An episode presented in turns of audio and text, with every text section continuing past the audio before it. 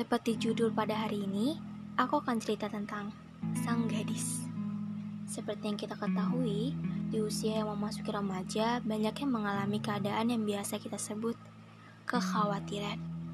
Entah itu khawatir akan masa depan, khawatir akan diri sendiri, omongan-omongan dari orang, teman, dan keluarga, hingga terkadang ada yang membuat dia bingung dan salah untuk melangkah. Salah satunya ialah kisah dari sang gadis manis yang tumbuh menjadi sosok remaja yang lebih banyak merenung. Sebelum itu, aku ingin menyapa kalian. Hai, aku si manusia biasa dengan nama Vena Enola atau Nola. Terima kasih sudah mau mendengarkan cerita-cerita yang akan aku bagikan kepada kalian. Ku harap dari cerita ini bisa akan membawa kedamaian pada kalian yang mendengarkannya. Salam hangat dari aku dan sehat selalu ya. Yuk, Mari kita dengarkan cerita dari sang gadis. Sang gadis Sang gadis yang mulai tumbuh menjadi sosok remaja yang lebih banyak merenung. Sebenarnya, banyak yang ia pikirkan, hingga ia lupa akan kebahagiaan dirinya. Banyak yang sedang ia perjuangkan untuk masa depannya. Sesekali, terkadang ia berpikir bahwa kenyataan terkadang sangatlah pahit melebihi rasa kopi tanpa gula. Bukankah pahit banget ya? Tapi siapa yang tahu tentang perasaan sang gadis? Tidak ada.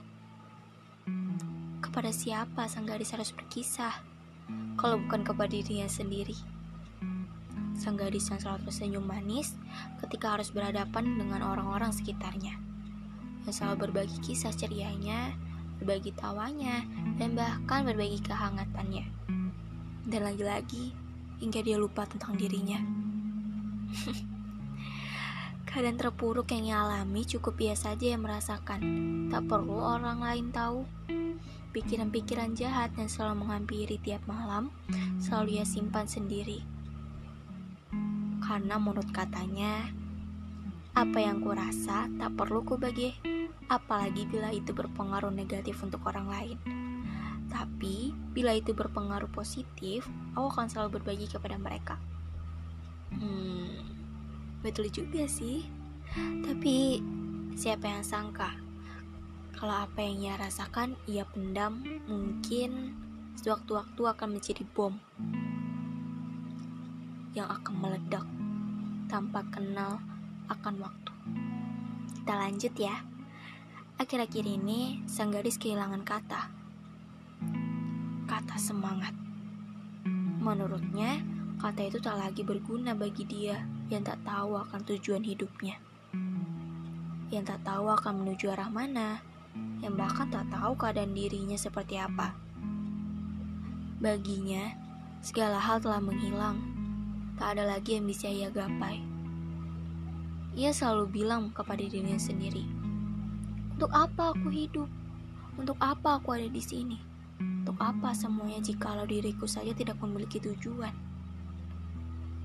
Dan terkadang pula, sang gadis berpikir, jika ia bisa terbang tinggi menjauh dari kehidupannya saat ini, ia sangat ingin mencobanya. Tetapi, setiap kali ingin mencoba, selalu ada saja yang menghentikannya.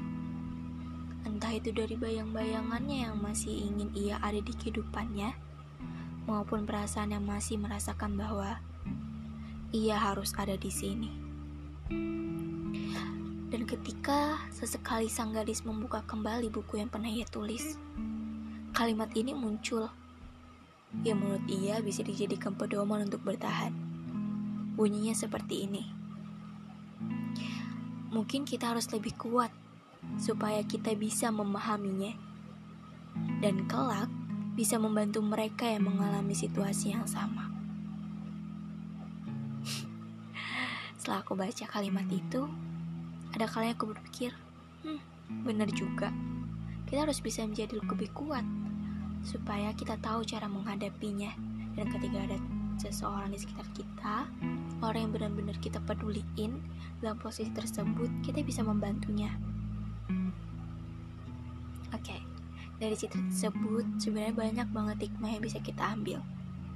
Kalau dari menurut aku, yang pertama, sebenarnya bukan hanya sang gadis yang butuh seseorang di sampingnya, siapa pun butuh seseorang yang bisa dijadikan untuk tempat berkeluh kesah. Memang, terkadang diri sendiri lebih tahu, tapi ada kalanya diri sendiri bisa kehilangan arah dan gak tahu harus gimana.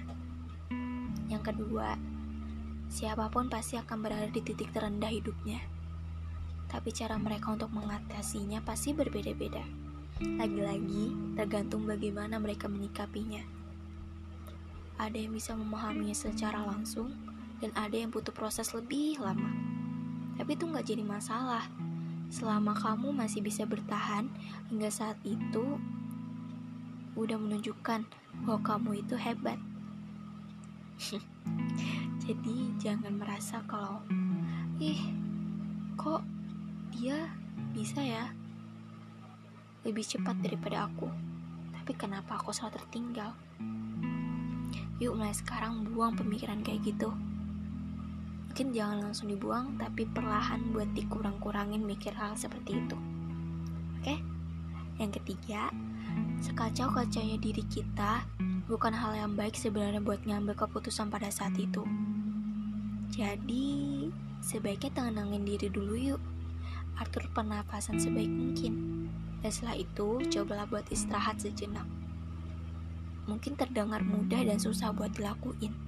Tetapi percaya deh, perubahan dari hal kecil bisa berpengaruh besar untuk dirimu sendiri. Dan yang keempat, sebenarnya aku bilang gini tanpa alasan yang mendasar. Ini hanya menjadi pengingat untuk aku, kamu, dan kita semua yang sedang berusaha buat bertahan di hidup ini. Jadi, mulai sekarang, yuk lebih berusaha menjadi lebih sayang sama diri sendiri dan lebih buat percaya sama diri sendiri. Mungkin itu aja kali ya.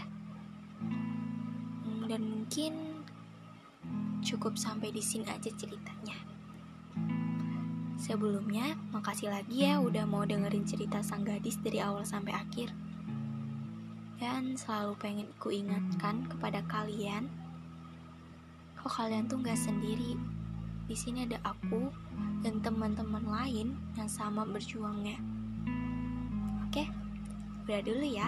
Bye. Sampai jumpa lagi di cerita selanjutnya. Manusia biasa, by Enola undur diri. Selamat malam. Jangan lupa bersyukur.